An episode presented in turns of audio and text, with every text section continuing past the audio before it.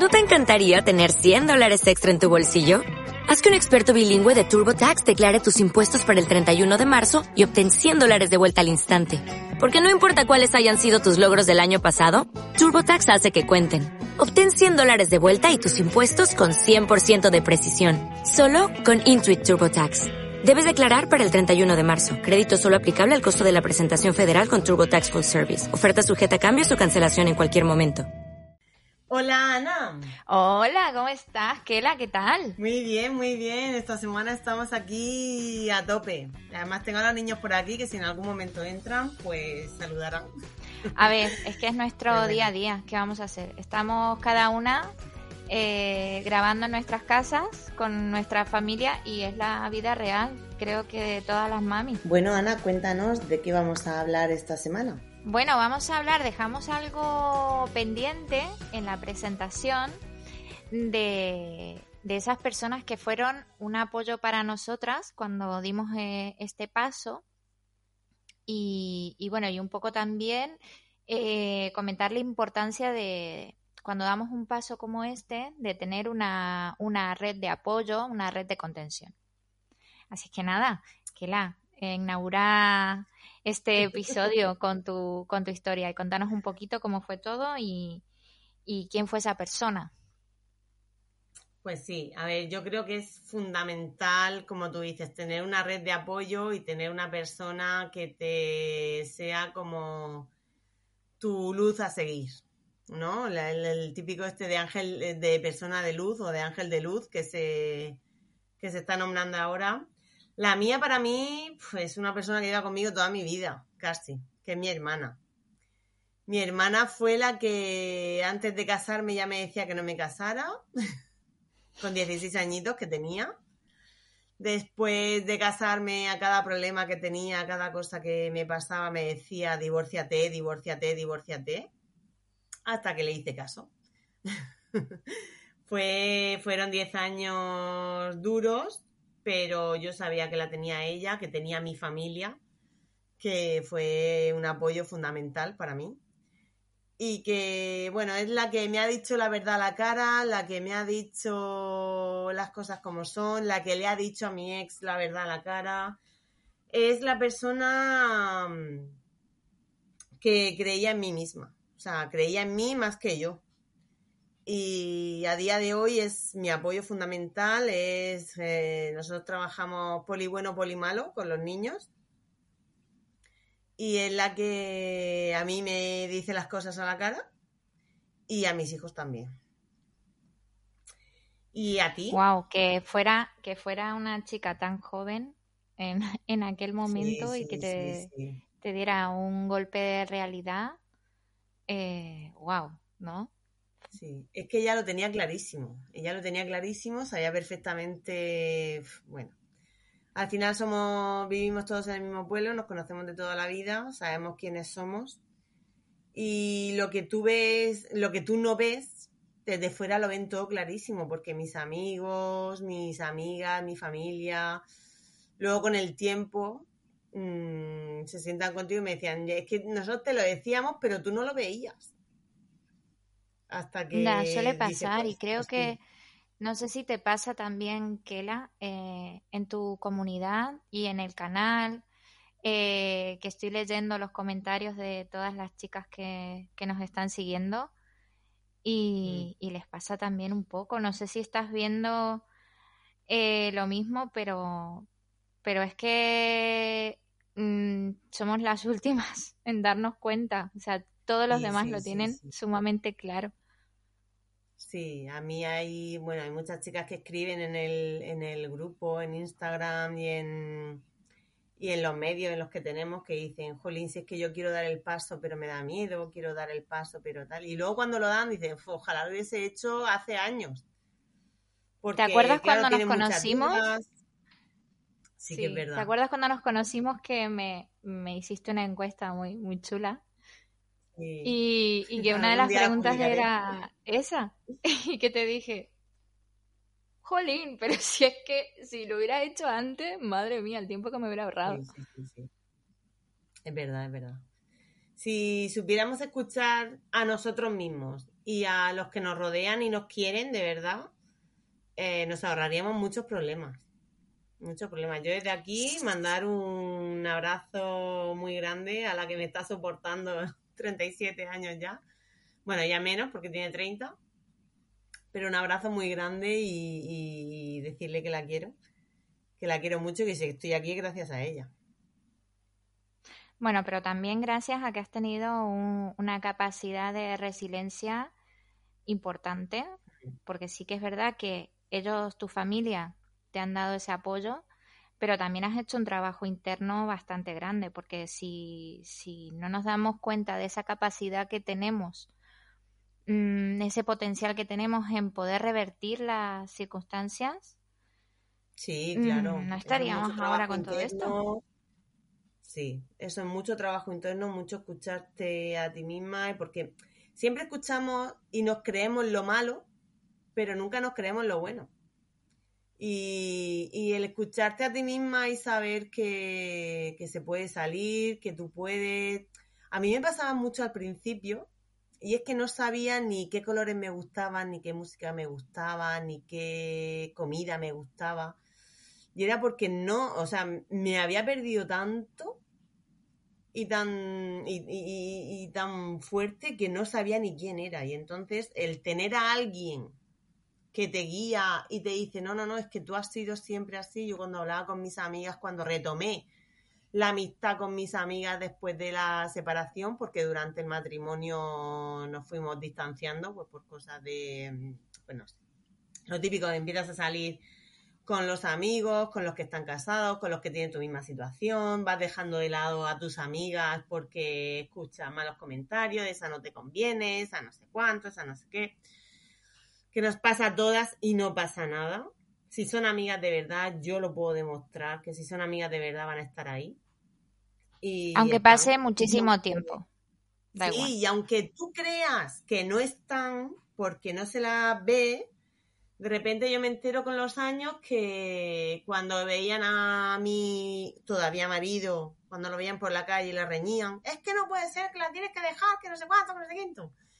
Cuando veían a mi familia se preocupaban por mí, ¿cómo está? ¿Qué tal? ¿Cómo le va? Y el niño, y el tal, y no sé qué, o sea que sabes que siguen siendo tus amigas, que se siguen preocupando por ti, aunque no se metan o no se quieran meter en tu vida, por no presionarte, por no tratarte mal, por no ponerte en una situación incómoda con tu pareja, pero sabes que se siguen preocupando por ti. Yo me he dado cuenta ahora. O sea, yo me separé hace tres años y esta Navidad tuvimos una conversación muy larga cuando yo estaba en cama. Tuvimos una conversación muy larga con un par de amigas muy buenas que nos conocemos desde que teníamos tres años y te das cuenta de que nunca han dejado de preocuparse por ti y nunca han dejado de estar, aunque tú no las vieras. Y eso, yo me pego una panza de llorar impresionante. Cuando, bueno, para, para ellas también va eh, este episodio. Estamos haciendo un poquito en honor a, toda esa gente. como decimos, mis tres patas de la mesa, que si, si una de las cuatro falla, fallamos todas. Y sí, sí, también va para ella, por supuesto. Sí, la verdad que somos muy afortunadas, yo creo, tanto Kela como yo, porque mm, por lo que oímos, por lo que vemos, por los comentarios que nos llegan, eh, hay muchas chicas que, y chicos también me imagino, que mm. se han sentido muy solos en este, en este proceso. Que tanto una familia como otra o los amigos les han dado la espalda. Sí. Entonces hace creo que más agónico, si cabe, este proceso, que es duro. Claro, y no es ya que te dejen sola, porque al final si te dejan sola, dices, bueno, pues yo me lo hizo y me lo como, pero cuando tienes no solo que luchar contra ti, sino luchar contra tu entorno, porque te hablan, te dicen que estás loca, te dicen que, que hazlo por los niños o te intentan dar la vuelta. Odio esa frase. no luchando contra mí. No sé si te pasa. Lo de hazlo por los niños, madre mía. Odio esa frase. Totalmente, totalmente, totalmente. El hazlo por los niños jamás lo escuchéis, por favor, os lo pido. Los niños necesitan padres felices, no padres casados. Los niños necesitan estabilidad, necesitan felicidad, necesitan amor, mucho amor, pero no necesitan unos padres casados. Ni viviendo eh, vivir en un entorno fracturado y que sus padres ya no son lo que eran juntos, eh, no les hace ningún favor a esas personas que están creciendo a nuestro lado y que tenemos la gran responsabilidad de acompañarlos, de educarlos, de quererlos, de protegerlos, de darles un entorno seguro. Y si están viviendo en, un entorno que no reúne todas esas condiciones, por favor, señores, señoras, ¿qué estamos diciendo con esa frase de, casi el siglo pasado? Pero se sigue escuchando. Sí, sí, sí. Sí, sí. Y, bueno, a mí esta mañana una señora volviendo de rehabilitación me, me lo ha dicho. O sea, yo llevo tres años separada y todavía me dice, ay, pobres niños. Digo, no. ¿En serio? No, o sea, sí, sí, sí, sí, sí, sí. Es que la juventud de ahora no aguanta nada. Y no podéis... Eh, afortunadamente no aguantamos nada ya. Sí, sí, sí, sí, sí, hombre, digo, por supuesto. Digo, por supuesto que no aguantamos nada. No aguantamos nada malo. Lo bueno, lo que venga, lo que sea. que nos echen lo que venga. Aguantamos felicidad, vamos, a kilos. Sí, sí, sí, pero malo nada. Y bueno, la señora se ha puesto así un poco tensa. y además estábamos las dos metidas en la misma ambulancia, no podíamos salir. Y bueno. Claro, no tenía, no tenía, es como, como cuando te encontrás la vecina en el ascensor o en la escalera, que Efectivamente. no te quedaba otra que Sí, o en el supermercado y dices tú, pues si no tiro por un pasillo, tiro por otro, pero ahí, ahí así me claro. incómodo, pero está bien escuchar. A mí escuchar a otras personas no, nunca me viene mal, aunque no piensen como yo, pero que a las personas mayores o que tienen otra ideología o que han vivido siempre el, el por y para el esposo, está bien escuchar de vez en cuando unas verdades a la cara. Siempre, por supuesto, con mucho respeto, con mucha educación pero que no se puede aguantar todo. No, lo he dicho, igual que no aguantamos al mismo presidente de gobierno, igual que no aguantamos al mismo eh, eh, médico porque no nos trata bien, pues no vamos a aguantar a un marido porque no nos trata bien. Por supuesto. Igual que usted o cambia de médico cuando ve que no bien, claro. Por supuesto. O dejamos un trabajo porque nos acosan, nos hacen bullying, porque hay un clima eh, laboral nefasto etcétera. A ver, mm. obviamente que no es lo mismo. obviamente que, que mm. cuando construyes una familia no, no estás pensando en, bueno, ala, eh, me cambio cada cuatro años como el presidente. No, evidentemente. Pero sí que es verdad que lo que nosotras estamos reivindicando es el, el no soportar cosas que van en contra de, nuestros valores, de, nuestros principios. Valores y de... Sí. Sin más. Y apoyando a que nuestros hijos sean felices y se críen en un entorno saludable, tanto físico como psíquico. Sí, totalmente. Bueno, eh, comentando un poco cómo fue lo mío o las personas que a mí me, me apoyaron en este proceso, bueno, como, no sé si lo he contado, pero soy argentina y llevo 19 años en España y media vida. Y cuando llegué, pues me, me aferré al padre de mis hijas. Eh, no tenía amigos cuando llegué, porque llegas a un país diferente, te dejas toda tu vida y tu historia en tu país y entonces te aferras a lo que tienes. ¿Vale? Aunque yo internamente iba viendo cosas que no, que no, no me cuadraban. Pero te aferras, porque es lo conocido, es lo que tienes, ¿no? Eh, y nada, eh, mi preocupación era que pues que mi familia todos encontráramos trabajo, que nos adaptáramos. O sea, mm, yo estaba más centrada en eso, ¿vale? Y no, y no en lo otro. Claro. Entonces empiezo a, empiezo a trabajar, ya mi hija mayor ya iba a la guardia, al cole, etcétera, etcétera, ¿no? Por ir, por ir comprimiendo, que bueno, en otros episodios iremos dando más detalles de tu vida, de la mía, ¿no? Porque da para, para muchos episodios, pero por Eso da para un libro. Sí, pero para por ceñirnos al, al, tema. Entonces yo empiezo a trabajar en varios sitios hasta que llego a un sitio y, y claro, todo ya estaba yo en crisis, ya llevaba mucho tiempo en crisis, pero yo a mi familia no me animaba a, a contarlo, ¿no?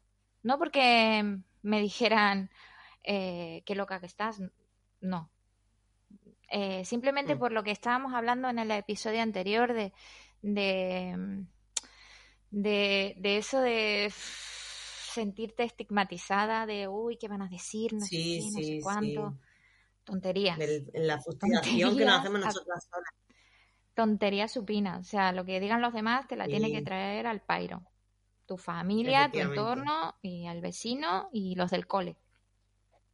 Pero yo tenía todas esas historias montadas en mi cabeza, eh, todas esas, esas ideas preconcebidas que me había inventado yo, que me iban a, me iban a, marginar, ¿no? Estúpida de mí. Pero bueno, yo creo que a muchas otras personas les pasa esto, o por todas las personas con las que he hablado y por la experiencia que nosotras tenemos y lo que vamos oyendo, es, un miedo, eh, vamos, eh, repetido. O sea, a todo el mundo más o menos eh, en, menor o en, mayor medida les pasa eso.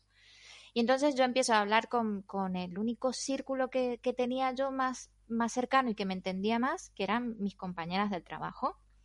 Y entre ellas, mi amiga Menchu, que, se hizo mi confidente. Entonces yo le contaba todo lo que me estaba pasando. Y, no es que ella me animaba a tirarme al vacío, que esos fueron los comentarios de, de la otra parte. Sí, bueno, Porque claro. Para, para, para ellos, mm, nuestra red de apoyo siempre, es el mal, el eje del mal. Sí, sí, sí, sí, sí. ¿No? Pero fue, fue esa persona que no son ellos, que ellos son muy buenos. Exacto, exacto. Porque es muy fácil... Mm eh, culpar al, al, otro, ¿no? Yo creo que en un proceso de divorcio hay un 50 y un 50. Independientemente las causas, ¿no? Uno por aguantar, el otro por hacer tal. Eh, ¿No? La responsabilidad es. Ni nosotras somos tan buenas ni ellos son tan malos. Correcto. Pero, pero la, la cuestión es que no somos, no somos. Ya está. Correcto, entonces. Yo soy, pero no somos. Exacto, exacto. Entonces, eh, mi, amiga Menchu, amiga tuya, hoy por hoy también. Sí, sí, amiga mía, amiga mía. La adoramos. Eh, la queremos mucho y le mandamos un besote enorme y le agradecemos. En parte de ella también es artífice de todo esto que estamos consiguiendo porque nos pudo unir. De que estemos aquí hoy. Sí, nos pudo unir y podemos. Además, es, es, como una religión. Un día la vamos a, la vamos a invitar aquí porque es como una religión. Todos adoramos a Menchu. Pero además ya sé en qué capítulo, es más, ya sé en qué capítulo la vamos a invitar. Sí, venga. Yo sé en qué episodio la vamos a invitar, pero no vamos a desvelarlo. Ana es la cabeza pensante de. Yo soy la que empuja, la que suelta ideas locas y ella me dice que sí a todo, pero luego la, la artífice de que sean realidad es ella, que lo sepáis. Yo le he hecho un par y ya veremos. Sí, sí, sí. A ver qué pasa. Bueno, total de que Menchu, eh, Menchu me, devolvió, porque yo era muy joven cuando me... Yo me casé con 24 años. No, 23. Vaya. Imagínate. 23 me, casé yo, sí. Sí, sí, sí. Éramos, éramos unas bebés. en algún episodio hablaremos sobre la edad, sobre la edad recomendada. Sí, por favor, vamos a, vamos a apuntar eso porque porque lo acabo de apuntar ahora mismo, edad recomendada para casarte. Nunca. Edad recomendada para embarcarse en un matrimonio. Spoiler, nunca. Sí, bueno, eso te iba a decir, si es que me has leído la mente, jamás. No, no, no, que, a ver, creemos en el amor, pero pero que a los 23 yo no recomiendo casarse. efectivamente, pero con sus limitaciones. a ver. Yo, por mi experiencia, ya luego cada uno eh, puede hacer con su vida y gestionar su vida y sus relaciones personales como crea conveniente. Yo creo Que, que no, que con 23 años todavía tienes mucho por, por madurar, por crecer y por hacer de tu vida. Y entonces cuando yo me divorcio a los 33, todavía me, me, quedaban cosas por vivir a montones. A montones, porque yo fui madre enseguida, yo fui madre con 24 años, luego fui madre con 29. Imagínate todo lo que me había quedado por disfrutar y por vivir. Y entonces Menchu fue mi mano para, para transitar todo, todo eso que me quedaba por, por vivir. Eh, hemos llorado, hemos reído. Eh, lo hemos pasado en grande, hemos trabajado juntas, nos hemos ido de fiesta juntas, hemos dormido juntas. Yo qué sé, es que mil cosas, mil cosas. y, a ella le tengo que agradecer eternamente porque eh, en ese tiempo que yo necesitaba una partner en, mi vida, eh, ella fue una de, de, las tantas personas que me apoyó. Y ya luego sí que me lancé a comentarlo con mi familia y la verdad que por eso te decía que somos tanto en tu caso como en el mío dos personas muy afortunadas porque, porque mi familia me arropó enseguida. Y a día de hoy, si no fuera por, por ellos, a mí se me hubiera hecho muy complicado eh, la crianza de mis hijas, poder trabajar, eh, el día a día, en definitiva. Sí, es que nos pensamos que, que nos van a tratar mal y al final es lo que estábamos hablando antes, que como nosotras somos las últimas que vemos lo malo, ellos ya lo están viendo. Por ejemplo, yo con mi madre, eh, cuando hablaba tiempo después, decía, pero es que tú no lo veías, entonces yo no me podía meter en medio de ti, de tu relación, porque tú no lo veías. Y nosotros veíamos que, que, que no estaba bien, que él no estaba bien, que no, que no, ahí no fluía nada, pero tú no lo veías. Entonces, claro, cuando das el paso, pues lo único que hacen es darte la mano y decirte, hombre, por fin. Y a ti se te queda una cara de tonta. Una cara de tonta que eres tú, pero tío, pero. Es esa sensación de quedarte sentada y decir. Claro, e-, es, es quedarte sentada mirando y decir, pero ¿por qué no me lo dijiste antes? ¿Por qué no? Efectivamente. y yo aquí sufriendo que a lo mejor llevo tres años, se lo digo, no se lo digo, doy el paso, no doy el paso, me voy, no me voy, ¿qué hago? Mis padres lo van a pasar fatal, no, se lo, no les puedo decepcionar de esta forma, no puedo tal. Y de repente llegas y te dicen, hija mía, por fin. Y, y, y, y es, por un lado, la sensación más reconfortante del mundo y por otro lado, se te queda una cara de tonta de decir, y yo sufriendo para nada. Ya ves. Pero volvemos, volvemos al tema de que no, nos pasamos la vida pensando en qué van a decir, en los demás. Sí, sí. En si voy por aquí mm, me van a juzgar mm, a la porra mm. con todo eso. El estigma de, del, he fracasado. eso también lo llevo Otra palabra ¿eh? que odio tanto con lo de hazlo por los niños y el he fracasado son dos cosas que no tenemos que borrar de nuestra mente, pero a la botella. A la botella. Eh, apuntate esto, dos frases de post para, para Instagram. Frases que hay que borrar de nuestra mente, de nuestro corazón y de nuestra vida. Hazlo por los niños y he fracasado es que no. Es que no, es que eh, es superior, es superior a mí. Y te puedo decir que yo ahora mismo tengo dos niños de 8 y de 5 años y el pequeño se frustra mucho cuando no sabe hacer algo. Es que soy tonto, es que no valgo para nada. Y entonces me siento con él y digo, ¿sabes eh, montar en bici? Sí. ¿Sabes escribir? Sí. ¿Sabes leer? Sí. ¿Sabes no sé qué? Sí. Entonces sí, vale para muchas cosas. Y entonces, eso de que no valgo para nada, ¿quién te lo ha dicho? ¿Por qué te lo han dicho? Porque me cabrea muchísimo. Entonces, chico, vales para muchas cosas. Hay una que no, pero hay 200 que sí. Entonces, que no te vuelva a oír decir no valgo para nada. Porque ese, ese es que volvemos a focalizarnos en lo bueno que nos dicen. No en eso malo, único que nos aqueja y que tenemos aquí la nube negra en la cabeza. Lo malo no lo creemos siempre, lo bueno no nos lo creemos nunca. Y hace poco hablaba yo con una amiga porque le decía, es que tú estás buena. Y me decía, no, yo no estoy buena. Digo, a ver, ser buena es lo mismo. No, no, le decía, es que tú eres guapa. Es que eres guapa, me decía, no, yo no soy guapa. Digo, a ver, ser buena es lo mismo que estar buena. No. Pues ser guapa no es lo mismo que estar guapa.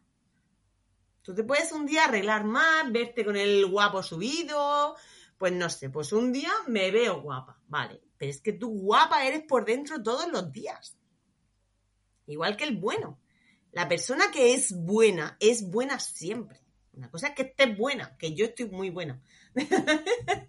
Yo como le digo, yo... Eh, pero además por dentro, que eso es lo que más cuesta. Claro, claro, es que no tiene nada que ver con el físico, no tiene nada que ver con el aspecto, no tiene nada que ver con lo que te pongas, con lo que no te pongas, es una actitud interior y hasta que no nos lo creamos, no vamos a salir de ahí. Y entonces, chica, que no es que seas guapa, o sea, no es que estés guapa, es que eres guapa. Y créetelo, y créetelo ya. ¿Ya? Pero eh, a raíz de Mm, de, de ese no creernos, vienen encadenadas muchas cosas. Todo esto, todo esto que estamos viendo, de, cuesta dar el paso, los miedos que también hemos estado hablando por allí por nuestro canal de Telegram, que aprovecho, hacemos un poco de publi y aprovechamos de, que todos, que no, todos aquellos que nos estén escuchando y que todavía no me lo puedo creer, no estén eh, siguiéndonos en, Instagram. y en Telegram, eh, no es un drama buscarnos y seguirnos porque estamos formando una comunidad chulísima. Y, ahí muchas chicas pues hablan todavía de ese miedo, de, la frustración, de no, porque no se creen que pueden solas, que pueden salir, que pueden arrancar y que si no pueden solas, pues estamos aquí un montón de personas para echar un, cable, dar un poquito de, luz, contar nuestra historia desde la absoluta humildad y desde nuestra experiencia personal. Claro. Y, a mí me hablaba una chica por Instagram precisamente el otro día y me decía eso, que, que ella tenía su psicóloga, tenía su abogada, pero necesitaba a alguien que hubiese pasado por lo mismo, en la misma situación que ella, que no fuera ni especialista ni fuera eh, consejera, pero que desde un punto de vista de igual a igual, le, como que le dijera, no va a pasar nada. Digo, pues yo me dedico a eso en mi círculo más cercano. Digo, no, sí que es verdad que no, no puedo cobrar porque yo creo que perdería mi alma porque me decía, yo te pago, yo te pago para que seas mi consejera. Y decía, no, no, es que no te voy a cobrar. No te voy a cobrar porque entonces pierdo mi alma. Yo soy tu amiga, que tú cuando quieras me llamas, me escribes, nos tomamos un café, además era de aquí de Murcia. Nos tomamos un café, te desahogas. Digo, pero no te voy a cobrar por eso. O sea, todos necesitamos esa amiga, ese ser de luz, ese punto, ese foco, ese alguien que sepas que eh, te pase lo que te pase, vas a descolgar el teléfono y va a estar. Todo lo necesitamos. Y en el divorcio sí, Y, y este episodio eh, ha sido en honor a eso, a que es básico que rescatemos esa figura de, la red de apoyo, de la red de contención de esa persona especial. Tengas uno o tengas diez. Con que tengas uno, ya cuenta. Es suficiente. Sí no vale, no hace falta que tengas. Si no lo tienes es porque no has pedido ayuda. Exacto, exacto, porque hay seguramente que habrá alguna persona a tu alrededor eh, que esté tendiéndote la mano que no ves. De, apoyarte, de escucharte. Si las decisiones las vas a tomar tú, para bien o para mal. Hmm. Es simplemente es mm, dejarte caer y que sepas que no va a pasar nada, que hay alguien detrás que te va a rescatar. A mí me gusta mucho, hay una dinámica muy chula que, es em, en, coaching, que es ponerte, eh, la gente se pone en círculo con los ojos vendados y alrededor eh, los rodean otras personas. Y entonces a la gente le cuesta mucho lanzarse, porque les da miedo si el de atrás realmente lo va a recoger o no lo va a recoger. Sí, es verdad. Entonces, em, un poco emulando a, esa figura de esa dinámica muy chula que se, que se hace pues eh, en coach personal, en coach de empresas y demás, nos pasa en la vida real esto. Es que te crees que te vas a lanzar al vacío y no vas a tener a nadie que, que te recoja detrás. Y sí, lo que mm. pasa es que también nos tenemos que dejar querer, nos tenemos que dejar cuidar. Hombre, hombre, por supuesto. Que no somos superhéroes ni superheroínas, que no podemos con todo, que eh, no fracasamos, que no fracasamos. No se fracasa, se aprende mucho, pero no se fracasa.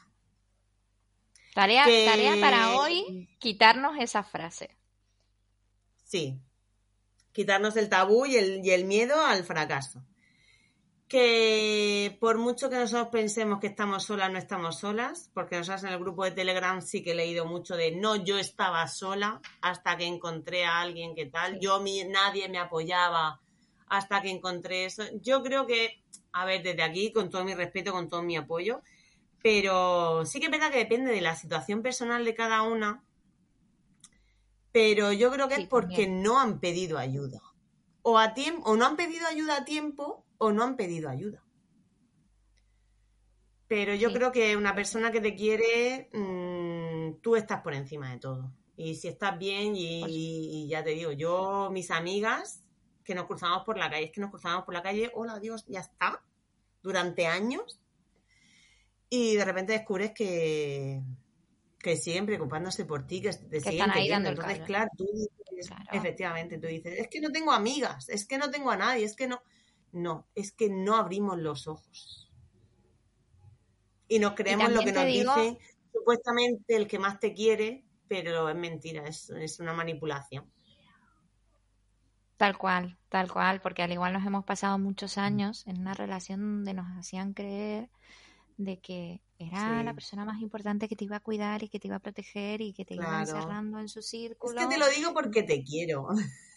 te lo digo porque te quiero. Madre te quiero. Yo lo he escuchado tantas veces y, al final decía, pero ¿qué me estás contando? ¿Pero qué me estás contando? ¿Pero cómo puedes querer a una persona así? Ya tendremos más episodios para hablar del, mal querer. Sí, sí, sí, sí, sí. De esas frases dañinas y suicidas. Sí. Madre mía, madre pues, mía. Al final nos vamos enrollando. ¿Cómo se nos va el tiempo? ¿Te has dado cuenta? Nos vamos enrollando que queríamos grabar dos episodios en dos horas. nos hemos tirado una hora y veinte con este, está muy bien. Eh, el otro no sé si lo vamos a grabar o no, pero bueno, ya veremos. Ya veremos. Y venga, vamos a contarles de qué va a ir el próximo. Cuéntanos, Ana, avánzanos, avánzanos. ¿Qué vamos a hacer en el próximo? Bueno, vamos a hablar de un, un tema que, que si hubiéramos podido, porque estaba, yo estaba en el aseo, hablando por teléfono con, con Kela, de esas charlas que nos pegamos un montón de rato. Y, y, entonces me vino la inspiración, como, como me viene a menudo, y entonces tengo, tengo que contarle una idea que he tenido a, a Kela. Y, y estábamos hablando de, claro, una vez que decides dar el paso, hay muchas chicas de que se han pasado y mujeres ya, imagínate mujeres que con 50, 60 años deciden dejar una historia de toda su vida. Sí. Y tienen que valerse por sí mismas porque siempre han dependido económicamente de sus parejas, se han dedicado full time a su familia y luego tienen que salir a la calle, a la sociedad, a buscar un trabajo, no se encuentran, no saben cómo hacerlo, eh, es sumamente difícil. También. Se sienten que no son válidas y no. Aquí, aquí venimos a quitar telarañas y a quitar mitos y, a dar tips y a echar un poquito de ayuda en ese tema. Así que vamos a, enfocar por ahí el próximo episodio de cómo reinventar. Perfecto, me parece genial. Me parece genial el quitar el miedo y el de es que yo no he hecho nada. Perdona, has mantenido una familia, has mantenido, has hecho que tu pareja crezca. O sea, has mantenido a esa pareja. Porque claro, él trabaja, pero todo lo demás lo haces tú. ¿Qué pasa? Que si tú no cocinas, él no come. Si tú no lavas, él no se viste. Si tú no... Entonces, si él ha crecido en su trabajo y en su familia y en su vida, es porque tú estabas ahí. Eso es lo primero. Y que sabes que no he hecho nada en mi vida, perdón, has hecho, has hecho más que, que, que 100 personas. Por supuesto. Eso para empezar. Y segundo, que nos creemos que, bueno, es que yo trabajaba hace 15 años, ya no voy a saber, ya no, ya no sé, no sé qué hago bien, no sé a qué me dedico, no sé. Pues vamos a dar tips, vamos a dar muchos consejos sobre esos puntos. Claro que sí. Pues nada, nos vemos en el próximo capítulo. Bueno, nos vemos en el próximo capítulo, chicas. Un abrazo muy fuerte y Un abrazo, divorciarse. Todos a divorciarse, por favor. Sí, sí. Hasta la próxima. Hasta la próxima, adiós.